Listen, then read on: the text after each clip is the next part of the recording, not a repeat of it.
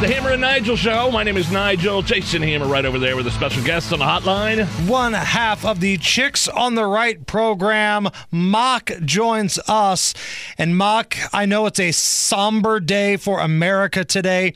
I know you've been taking this very hard. I'm surprised you even were able to muster up the courage to speak with us because Mike Pence's presidential campaign has come to an end. I have been grieving all weekend. Well, you listen, I'm proud of him, actually, because there are other people that are still in this race that I cannot understand why they haven't reached the same conclusion that Mike Pence did, but good on him for reading the room. I believe you're talking about Chris Christie, probably, is the other guy that has no business being out there. Has Asa Hutchinson dropped out? For real? Who? Yeah, exactly. What about Doug? You know, you're telling me that Doug made it further than Mike Pence did? Right? I mean, it just doesn't make any sense that there are still so many people in, and you would think that, like, they would get the hint when they're not even eligible for the next debate that this would be a sign, and I just can't believe that more of them aren't dropping out. Does your boy Ron DeSantis, governor of Florida, does he have a puncher's chance in beating Donald Trump in the GOP primary?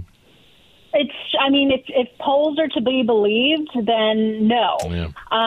But I would love to believe that the polls are wrong and that once more people drop out, that it'll seriously become a two-man race, and then we'll see. I don't know. I'm kind of in the state where I just can't believe that we're letting such a good thing go to waste. And we are. I mean, as a country, the country just seems hell-bent on making another Trump presidency happen, and they don't care that he's 80. They don't care that we've got, like, a really solid choice in Ron DeSantis. They want Trump back, and I don't understand it, but there's nothing I can do to change it. It feels like after New Hampshire is kind of that line in the sand, right? Because Iowa's always been kind of quirky. Even if you lose Iowa, it's not the end of the world. There's a lot of people that went on to be the nominee that lost Iowa. Yeah. But after New Hampshire, if you're getting your brakes beaten off, if you're Ramaswamy, if you're Tim Scott, if you're Nikki Haley, or even Ron DeSantis, after two primaries and you're getting your doors blown off, that's ball game, right? I think so. I mean, I don't know how else to interpret it. Like, if the country, if that doesn't send a message to these other candidates that it's time to get out, I don't know what else will, especially when you look at South Carolina, when we've got two contenders from there. Like, if Nikki Haley, for example, does better than Tim Scott, at that point, Tim's got to get out, right? Like, there's no point in staying in when your own state is saying, no, this is not your time. You got to get out. Now, it's not going to be Mike Pence. There's a lot of bad blood there. But is there anybody in this mix of current candidates that you could see as a possible running mate with Donald Trump? Would it even make a difference? Or is he best going with Kristi Noem or somebody like that? Well, I would hope that – I don't know about the current crop. Like, I'm not seeing – I just don't think Nikki wants that. I don't think she's interested in a VP position. I just don't think that's her.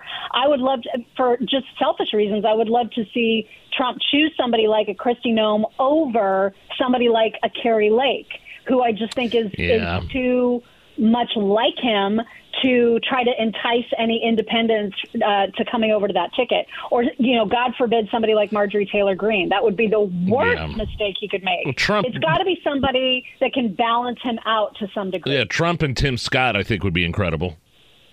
Yeah, that would be nice. That'd be a good ticket. So as Mike Pence rides off into the sunset, it looks like there's going to be another challenger to Joe Biden. Now, as of right now, we're not talking about Gavin Newsom because he's too busy plowing over young children on a basketball court in China. We're not talking about Michelle Obama, who the tinfoil hat theory is they're going to roll her out right before the convention. But there's some representative from Minnesota that said, you know what? I'm in it. I am competing. I want to try to primary Joe Biden. Dean Phillips, I believe, is his name. Yes, yeah. Dean Phillips. And it's so funny because you cannot – he did a bunch of interviews where he's talking about this, and he wants to say, look at me, I'm running for president, and I'm going to be so awesome. But the second that he's questioned about whether what he has a problem with Joe Biden, he won't say. So he actually said to Kristen Welker in an interview, well, I'm not running against Joe Biden. I'm just running for president. And she had to say to him, do you understand that that is the same thing? Like he can't bear to actually admit that he has any issues with Joe Biden's policies. He would copy everything he's doing and then some. But he still, I think for him, he wants to harp on the age thing, which I don't disagree. I mean, I think two 80-year-old candidates is a terrible thing for America, but that seems to be the direction we're headed. And that seems to be his only argument for why he should be the nominee. But let's be real here. Gavin Newsom is running for president. He just hasn't announced it yet. This has been a shadow campaign for a long-ass time. I totally agree with you, and I don't exactly know what the mechanics are going to be to get him to be the nominee, but I suspect that there's going to be some kind of hanky-panky at the convention, and that is going to be ultimately, I think that's going to be when you see a Gavin Newsom rise, because, you know, so far he's just absolutely denied unequivocally that he's running. He's just like, nope, I'm not doing that. I'm 100% behind Joe Biden. But then every action that he takes seems to contradict that. The fact that he's going to have a debate with DeSantis. Right. The fact that he went over and met with President Xi. I mean, come on. He wants this bad. And I think somehow, I don't know how, but I think somehow the Democrats are going to make it happen. Chatting with Mock from the Chicks on the Right program here on the Hammer and Nigel show. Turning our attention to the war in Israel.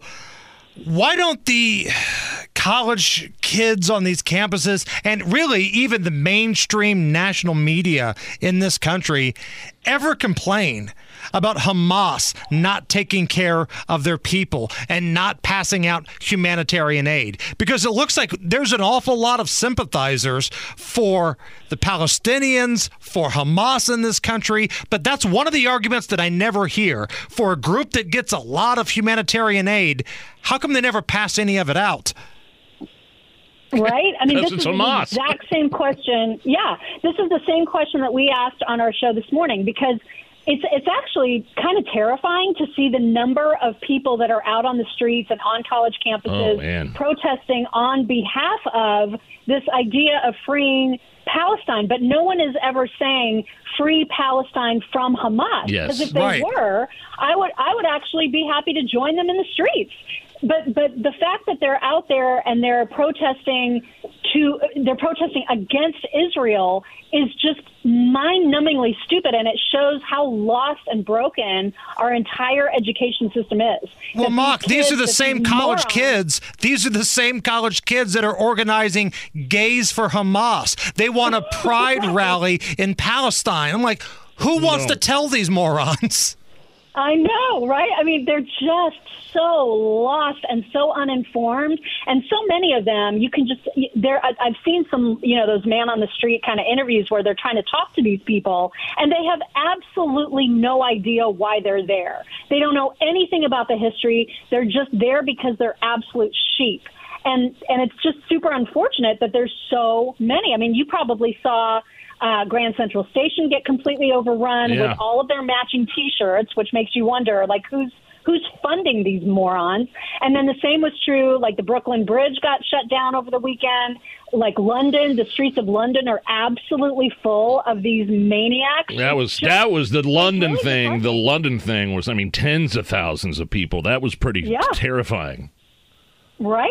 And people should look at that and really be fearful. And then you saw what happened at the Russian airport, right? Like, there was legit psycho Muslims who were Jew hunting at the airport. It was so surreal to think that this is happening today. It's like, did we learn nothing?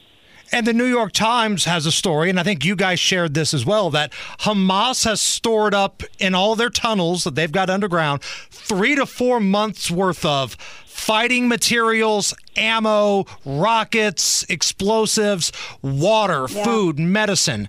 Fuel. Yeah. Once this ground invasion starts from Israel, will the Palestinian people have those same luxuries? Because an awful lot of money is coming in to Palestine. I have a hard time believing that the Palestinian people are going to have this same level of supplies ready.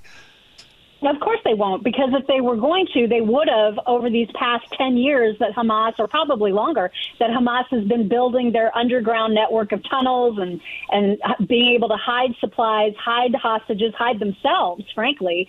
And so that's, again, it goes back to what are these protesters actually asking about? Because Israel has not been in Palestine since like 2007, so, or even earlier than that.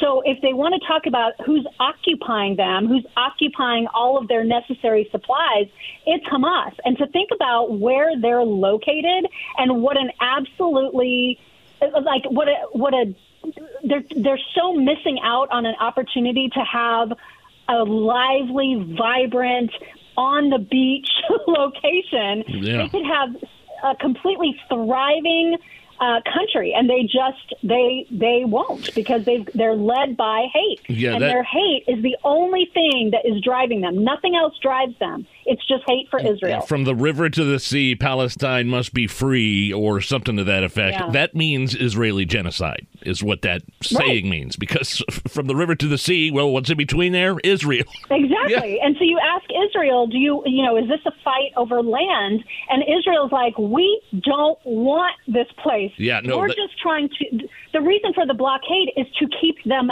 out, their terrorists out of Israel, from doing the kind of carnage that we saw on October 7th. And so people that are complaining about an Israeli blockade don't realize that the Hamas rockets are still firing off constantly. They're still attacking Israel even today. So it's not like Israel came after or wanted this war in any way. They are simply defending their own people.